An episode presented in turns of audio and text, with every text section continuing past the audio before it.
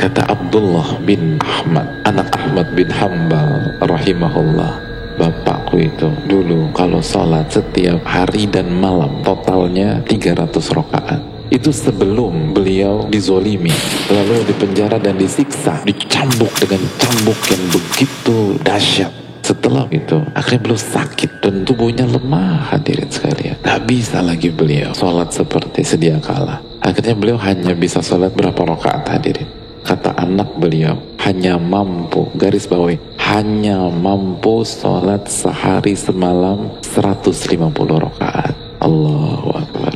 Imam-imam itu kalau sholat tuh paket komplit bukan hanya sekedar sholat gerakan mereka berdoa mereka baca tartil mereka tafakur setelah mendengar keterangan ini pantaskah kita menggunakan alasan sibuk capek banyak kerjaan nih gue nggak bisa ikutan riwayat ini tertuju pada kita khususnya mungkin kita yang 10 hari ini masih harus kerja masih harus cari nafkah.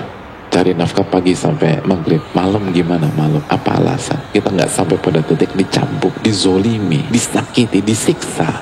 Oleh karena itu hidupkan malam-malam ini hadirin. Nggak ada alasan untuk nggak maksimal di 10 malam ini. Lailatul Qadar ini hadirin